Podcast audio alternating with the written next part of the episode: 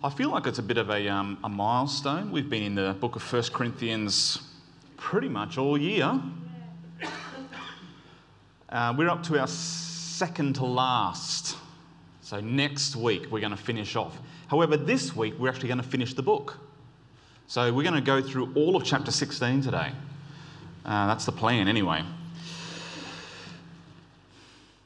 I, I find this actually a hard passage, passage to preach from.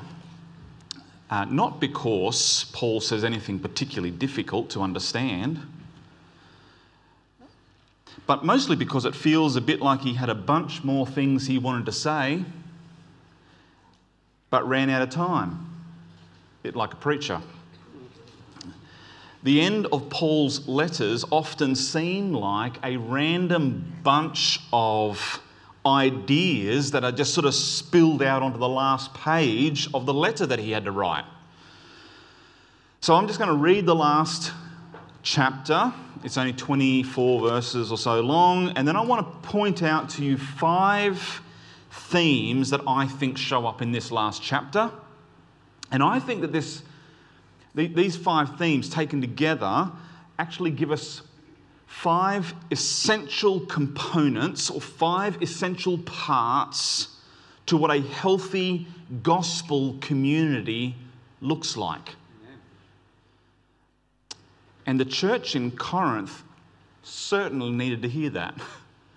Um, but so do we. So I'm going to read 1 Corinthians chapter 16. I'm going to read from the Christian Standard Bible. We're going to read the entire chapter. To invite you to read along with me in your Bibles. Um, if you're having difficulty doing that, I possibly, I don't remember, I may have put it on the screen as well. 1 Corinthians chapter 16, starting from verse 1. Now, about the collection for the saints. Do the same as I instructed to the Galatian churches. On the first day of the week, each of you is to set aside something and save in keeping with how he is prospering, so that no collections will need to be made when I come.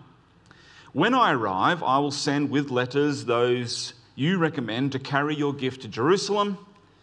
If it is suitable for me to go as well, they will travel with me. I'll come to you after I pass through Macedonia, for I will be traveling through Macedonia, and perhaps I will remain with you or even spend the winter, so that you may spend, uh, send me on my way wherever I go. I don't want to see you now just in passing, since I hope to spend some time with you, if the Lord allows. But I, I will stay in Ephesus until Pentecost, because a wide door for effective ministry is open for me, yet many oppose me. If Timothy comes, see that he has nothing to fear while with you, because he's doing the Lord's work, just as I am. So let no one look down on him. Send him on his way in peace so that he can come to me, because I'm expecting him with the brothers. Now, about our brother Apollos, I strongly urged him to come to you with the brothers, but he was not at all willing to come now. However, he will come when he has an opportunity. Be alert Stand firm in the faith. Be courageous. Be strong. Do everything in love. Brothers and sisters, you know the household of Stephanus. They are the first fruits of Achaia and have devoted themselves to serving the saints. I urge you also to submit to such people and to everyone who works and labors with them. I am delighted to have Stephanus, Fortunatus, and Achaicus present, because these men have made up for your absence, for they have refreshed my spirit and yours. Therefore, recognize such people. The churches of Asia send, their, send you greetings. Aquila and Priscilla send you greetings warmly in the Lord, along with the church that meets in their home. All the brothers and sisters send you greetings. Greet one another with a holy kiss. This greeting is in my own hand. Paul. If anyone does not love the Lord, a curse be on him. Our Lord, come. The grace of the Lord Jesus be with you. My love be with all of you in Christ Jesus. There's the last chapter of 1 Corinthians, to where Paul went, Oh man, I've got a heap more things to say. I'm just going to. And this and that guy, and that guy said hello. And what can we take from it though? I've got five things that I want to point out to you that I just think are, are here. You know, whether they're all connected to each other, I'm going to say I think they are simply because I don't believe that anything in Scripture is there by accident. The Spirit of God wants us to see these things.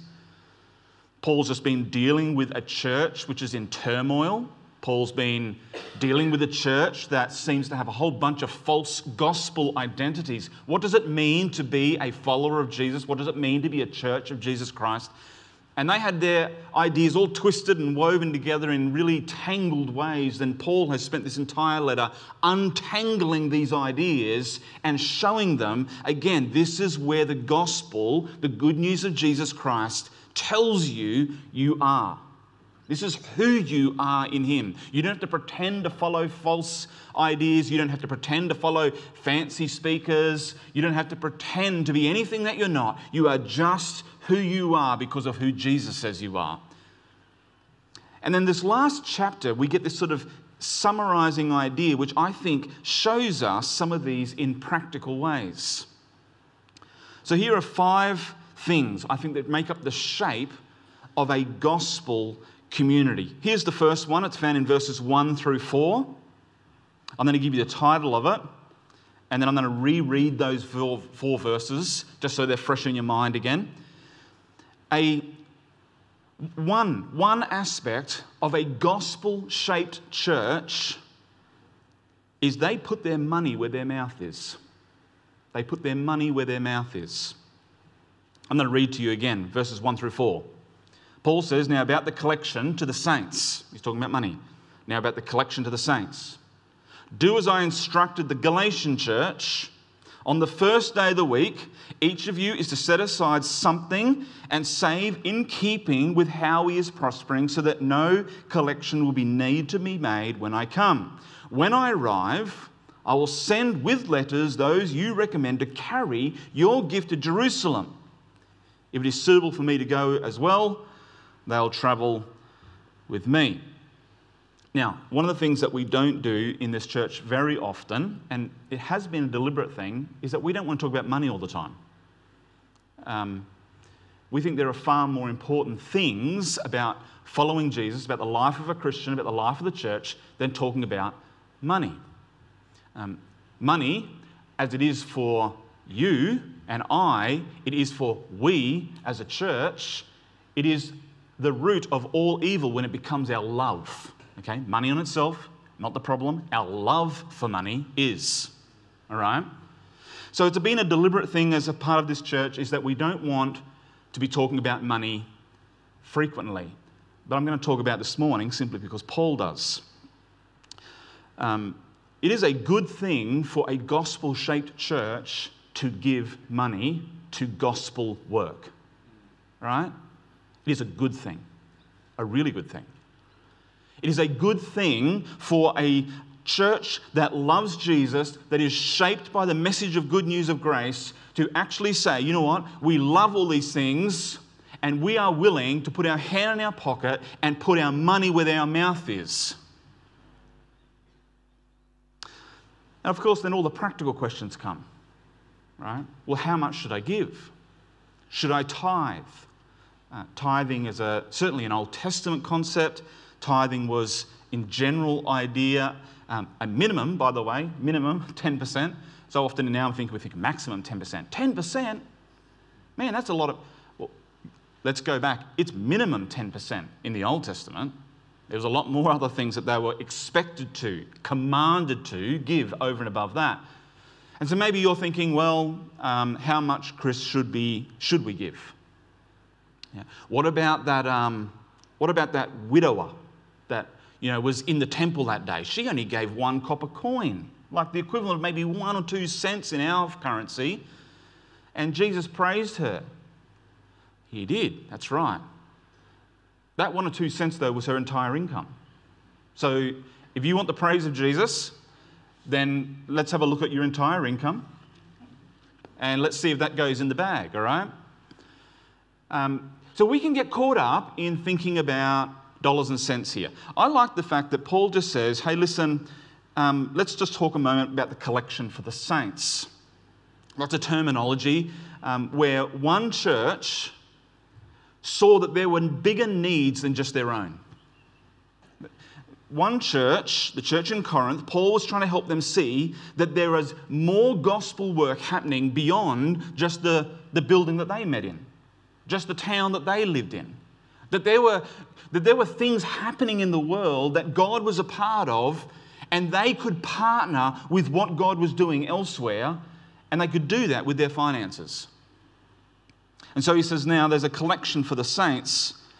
Uh, I'm not going to go back to the, to the letter in Galatia, um, to the Galatian church, but Paul gives instructions elsewhere, and he actually just says, hey, listen, do the same as I instructed the Galatian churches to do, and then he summarizes what it is. On the first day of the week, um, once a week, when we gather, is a, is a good way to do it.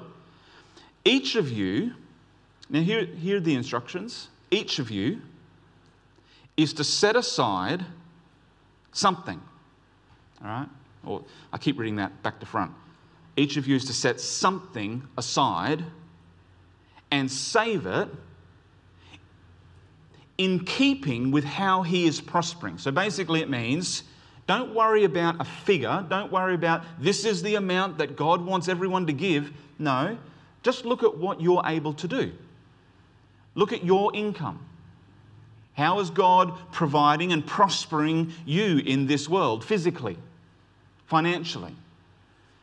And actually sit down and draw it up. If it means getting out some paychecks or getting out some sort of return from your investments or whatever it might be, talk to your financial advisor if you have one.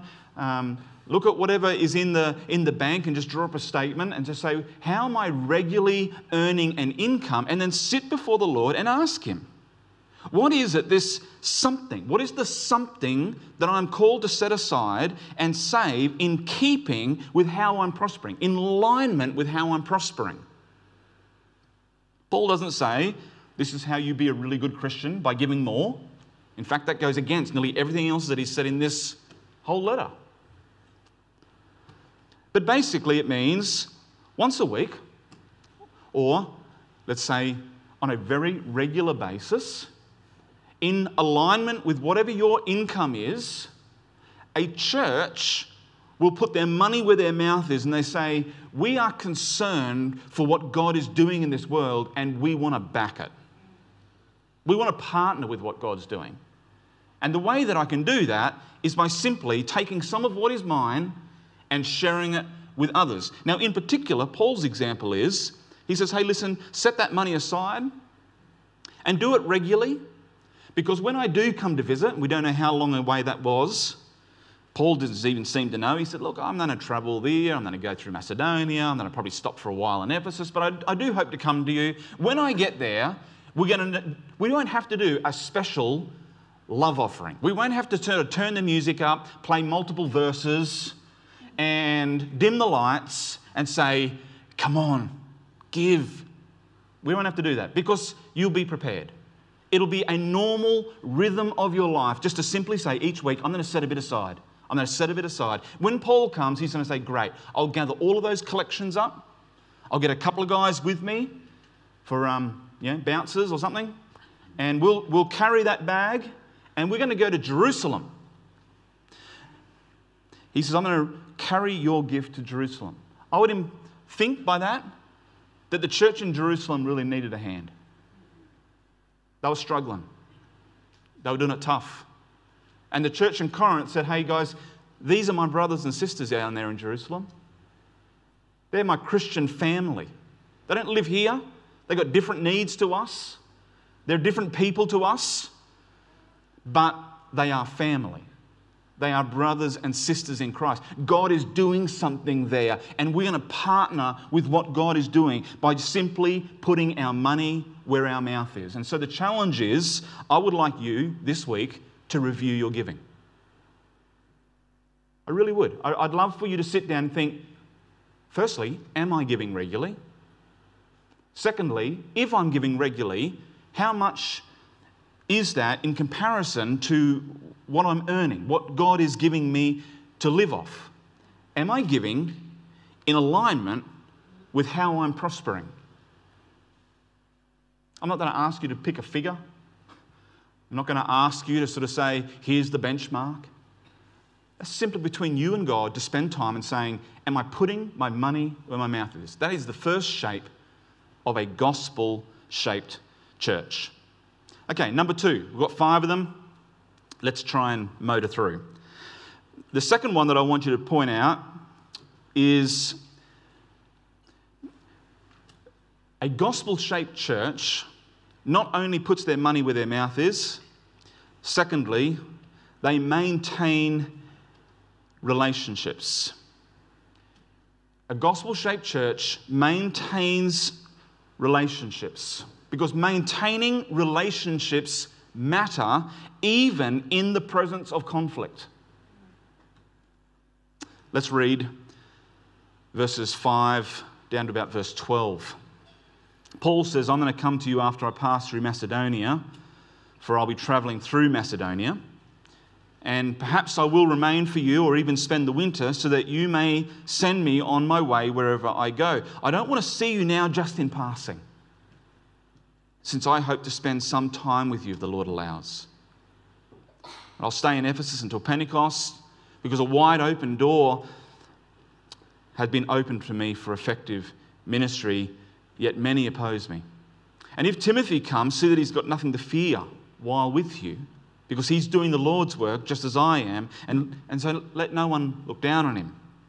Send him on his way in peace so that he can come to me, because I'm expecting him with the brothers. And now, about our brother Apollos, I strongly urged him to come with the brothers, but he was not at all willing to come now. However, he will come when he has an opportunity. I want you just to notice a couple of things about this. And part of it is just knowing the context, part of it's knowing and remembering the backstory to what Paul's just been saying. This has been a hard letter for the Corinthian church to hear. Can you imagine? Can you imagine being in church at Corinth? Now, we've taken an entire year to sort of plow our way slowly through this. The way that this would have worked in Paul's day is that he would have penned this letter to the church in Corinth and would have given it to a courier. And the courier would have taken it from wherever Paul was all the way to the city in Corinth, and he would have passed it on to one of the leaders of the church in Corinth, and he would have said, Hey guys, um, Paul, Paul's got a letter for the church. Now they, they know Paul. Paul was there one of the guys who founded this church. He was one of the ones who spent some time in Corinth when there was no church there, no Christians. And he preached the gospel, and people came to know Jesus, and they believed the good news of grace, and they started gathering, and Paul was there, and he was teaching them. And Paul loved these people, and they loved Paul, and then eventually Paul moved on to another area, and he continued his ministry, and the church kept on going, but man, they got things twisted up. And Paul had to write this letter back and just go, guys, like brothers, sisters, I love you, but stop being such jerks. That's, that's what this letter's about. He's had to say really hard things to them. On one occasion, he says to them, Listen, I want you to listen to me and I want you to hear what I'm saying in love, even though it sounds like I'm bringing a big stick to you. In fact, he also says, Maybe you'd prefer that if I did bring a big stick. I mean, Paul's they're sort of veiled threats. He wants to grab him by the collar and shake him up a little bit and say, Come on, guys, get your act together. Love Jesus well. Stop getting so distracted by these peripheral things, these secondary things. This has been a hard letter. This has put a bit of tension in the relationship. Can you imagine? Can you imagine if we were sitting here or if you were a part of that church in Corinth and on Sunday morning, someone got up and the worship leader was there. I never had worship leaders, probably not, but let's say they had a worship leader and he was playing the lute or something. And, and he said, Oh, by the way, everyone, just before the kids go out for kids' church, uh, I've got a letter from, from, oh, from our dear friend Paul. And everyone goes, Oh, we love Paul. Paul's great. And the elders all sort of look at each other sideways and, well, I guess it's time to uh, read the letter It's going to be a long letter. We're going to take a year to read it.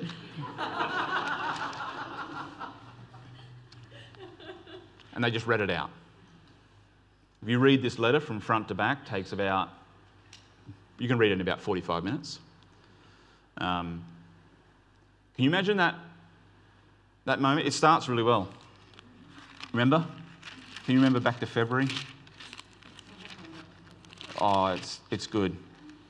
Paul, called an apostle of Christ Jesus by God's will, and Sosthenes, their brother, and everyone's going, oh, yeah, we love Sosthenes, he's awesome. To the church of God in Corinth, to those sanctified in Christ Jesus, everyone looks at each other, yes. called as saints, yes, that's awesome.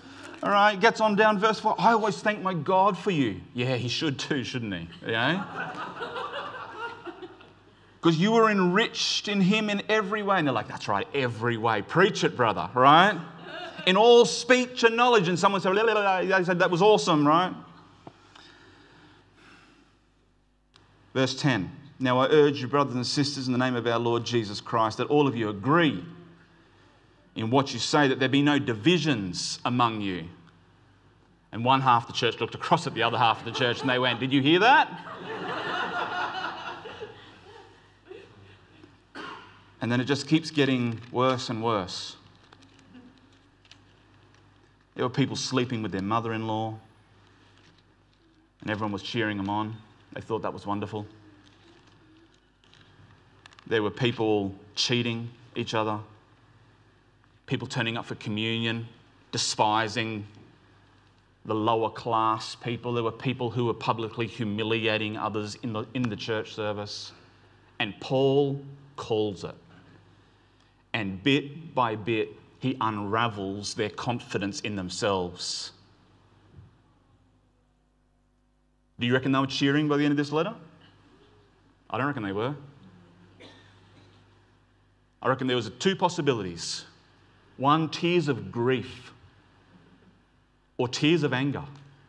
How dare he say that about us? Who's he to talk about that? And Paul, I think, could have easily wiped his hands of this and just said, you know what, this is sort of too difficult. We'll either pretend it doesn't exist or I'm just going to ghost them. I'm just going to stop talking about them. I'm just going to stop addressing them. I'm just going to pretend like they don't exist. I'm just going to move on with my ministry in life. Who needs the church in Corinth anyway? But I tell you what, the shape of a gospel shaped church means that you are committed to relationships even in the midst of conflict. Paul says, guys, I really want to be with you, and I don't want it to be in passing. I want to spend some time with you. I'm committed to the relationships that I have with you. Look, there's ministry opportunities and they're, they're happening. There's a wide open door for effective ministry happening in Ephesus. Please pray for me. But I tell you what, my heart is to be with you. I want to come to you. I don't want to just write letters. I don't want to just sort of say, hey guys, you've been really disappointing. Paul says, I want to be with you. To me, that says that, that a gospel shaped church can look at each other in the eye, even when there's tension, even when there's conflict, and they say, No, I'm committed to you. I'm committed to what God is doing in you. I'm committed to this place. I'm committed to this community because it matters, because God has brought us together. And guess what? Community is difficult. Some of you are really annoying. And you're like, straight back out, you loser. Um, no, look, I mean, that's the thing. Some of us are difficult to get along with. It's why the Bible says, bear with one another. If we didn't have to bear with one another, it was because we're all so lovable, and we're not. We're not always, anyway, right? Sin gets in the way, personalities get in the way. But a gospel shaped church in the midst of conflict, in the midst of difficulty, in the midst of hardship, looks at each other and just says, Yeah, it can be challenging at times, but guess what? I am committed to you. No matter what. The relationship matters. We're going to run out of time. They put their money where their mouth is. Relationships matter, even in the face of conflict. Third thing gospel shaped communities make the gospel the main thing. They make the gospel the main thing. Read verse 13 and 14 with me. Be alert, Paul says. Be alert. Stand firm in the faith. Be courageous. Be strong. Verse 14 do everything in love. That's what the gospel looks like when it's the main thing. All right? That's what the gospel looks like when it's the main thing. The gospel makes us alert. The gospel makes us tuned in. The gospel is good news about Jesus Christ who came to love sinners and who saves them not because they deserved it, not because they lived up to it, not because they got their act together, not because they turned over a new leaf. The gospel says, while we were yet sinners, Christ died for us. While we were enemies with God, He loved us. His kindness brought us to repentance. And so the gospel, that good news of Jesus' love for sinners, that good news of salvation by grace through faith, that makes us alert. It makes us tuned in to say, this is the greatest news of all time. This is what this church should be marked by. How should this community in Raymond Terrace see us as a church? Now, maybe they don't have gospel shaped language. Maybe they can't say, wow, that church really embodies the gospel of grace. They probably won't say that. But you know what they might say?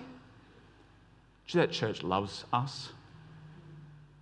They might not know what that means or even why. But is a church that is gospel shaped, is our church. Are we gospel shaped in the way that we make the gospel the main thing? We're alert to it. We're alert to the dangers to it. We're alert to the ways that we might be drifting from it. We're alert to the ways of how we walk in it. Paul says, stand firm, not in your resolve, not stand firm in your strength. He says, stand firm in the faith.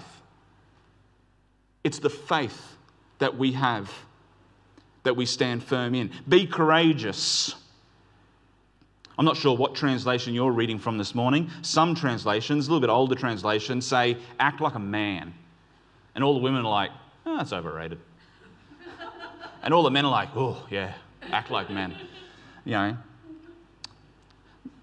the concept there is be strong, right? Be bold. Um, positive attributes that are at their best in men and women who find their strength in Jesus. But that's what the gospel does. Verse 14 do everything. Do everything in love.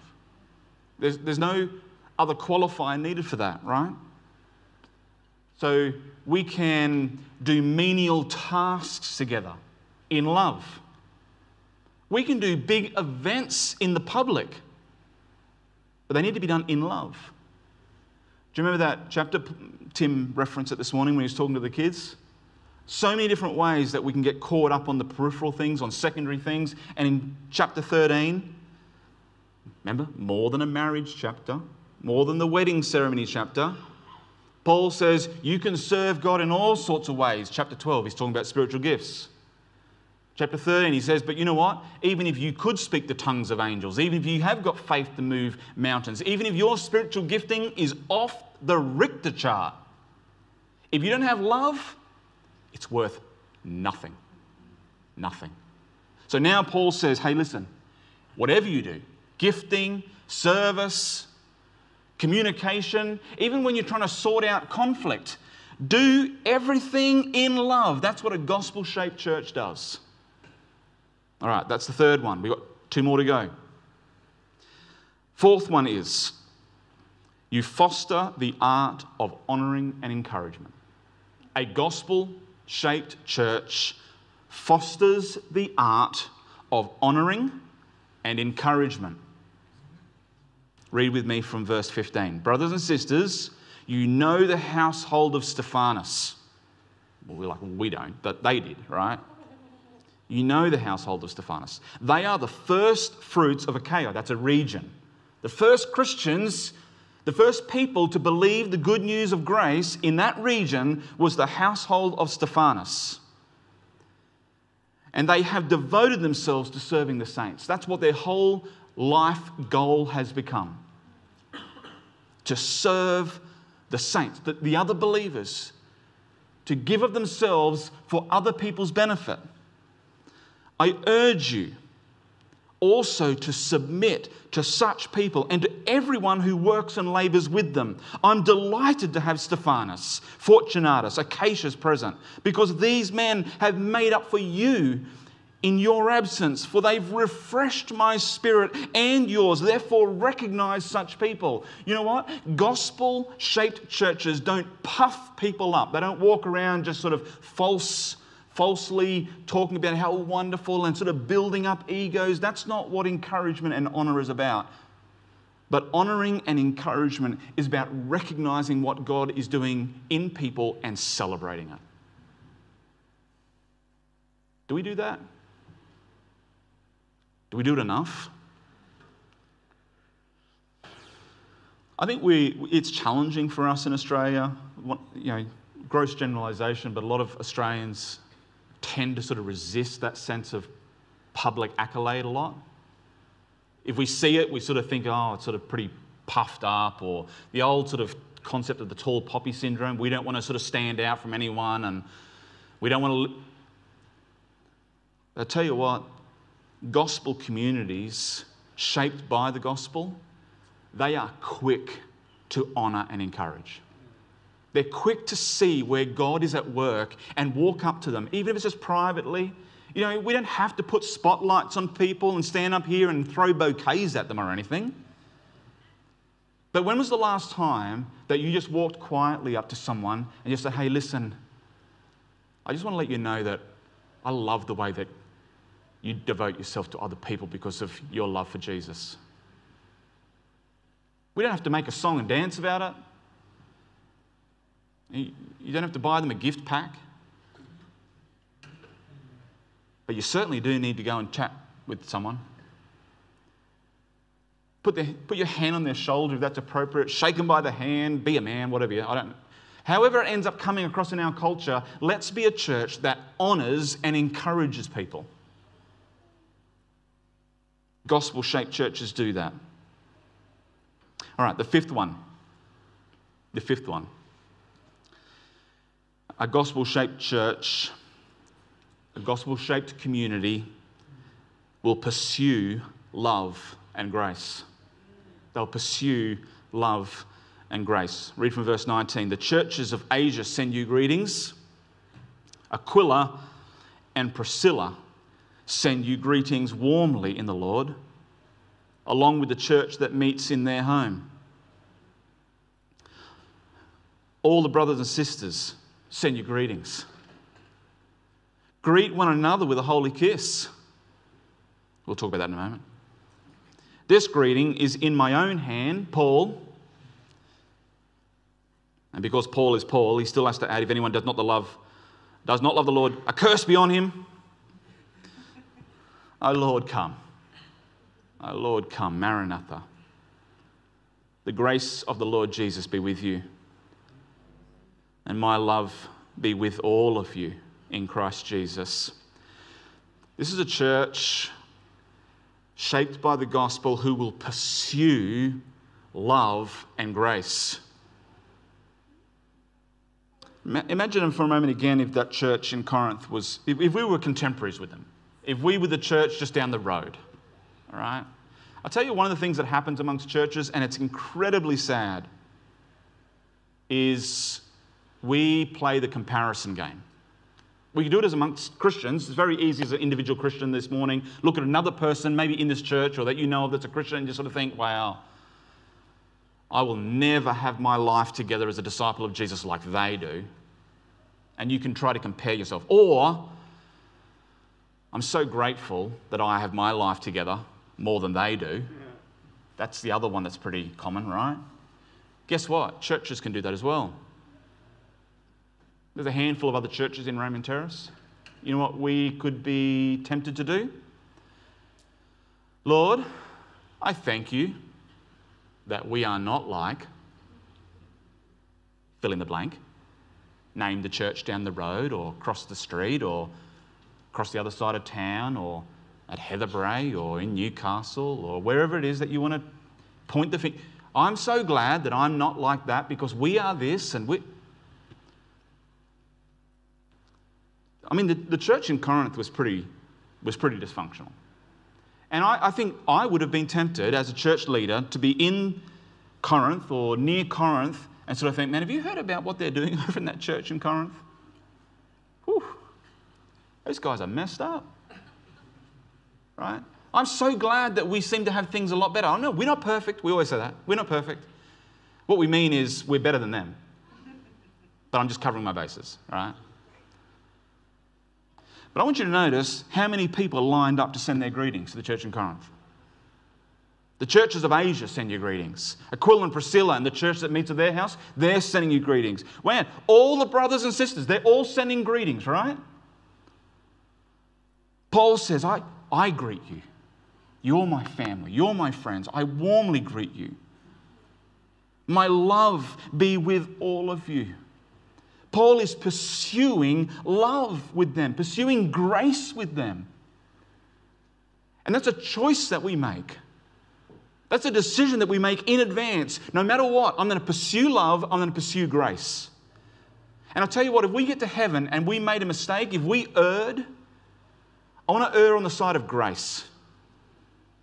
I want to err on the side of someone saying, well, maybe you're too gracious.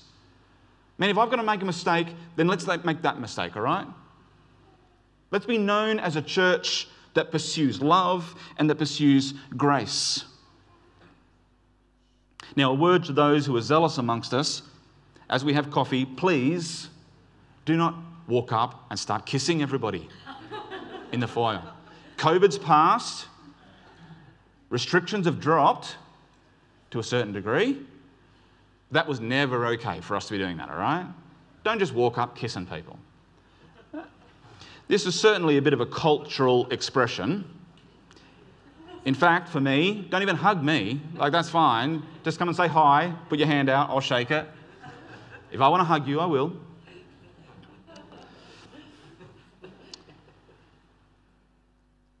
But putting cultural expressions aside for a moment, in verse 20, greet one another with a holy kiss. There was an expectation, there was a type of warmth to this community that could be felt. A warmth and an intimacy in this community that people could experience and feel. It's not appropriate in our culture to be walking up and kissing everyone all the time, sort of saying, oh, it's a holy kiss, you know. It's still not appropriate. But do people leave this building if they've gathered together on a Sunday morning? Do people leave your place or when you bump into another Christian, do they have a sense of the warmth with what it means to belong to this community? One, one way that I think is a great goal for us to have is um, sometimes we have to run programs to sort of try and streamline these sorts of things, but no one should ever walk through these doors on a Sunday morning without walking back out of them, I think, without having someone saying to me, Hey, what are you doing this afternoon or this evening? Do you want to catch up for coffee? Do you want to come back to a place for a meal? Do you want to hang out? There's something about just saying, Listen, my home and my life, it's yours for a little while. What would you like to do?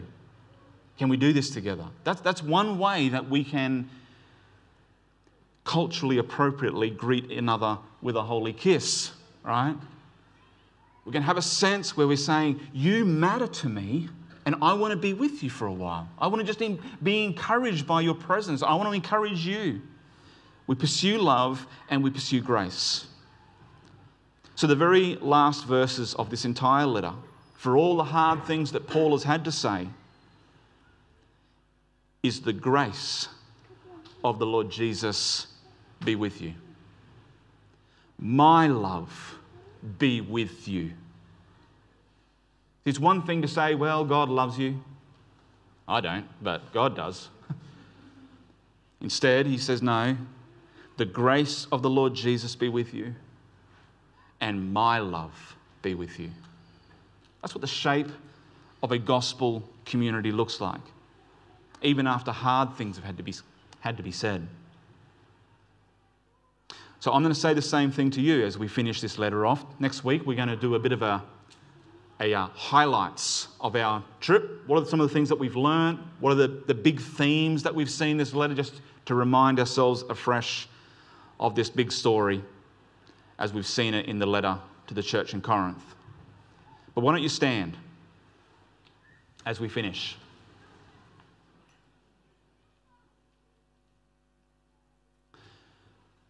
Lord, our desire is that we would be a community shaped by the good news of Jesus Christ. Not just a church that can put it on a sign or put it on a website or put it on a uh, statement of belief,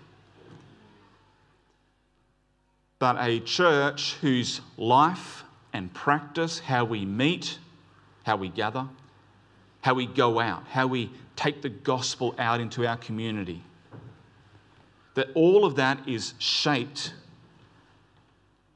by who you are and what you've done. We want to be people who look like followers of Jesus, not just sound like followers of Jesus. Lord, help us to take to heart what you have been saying through this letter to the church in Corinth and to us. And as we finish reflecting on it in depth, we thank you for your grace to us through it. And now may the grace of the Lord Jesus be with you, and my love be with all of you also in Christ Jesus. Amen.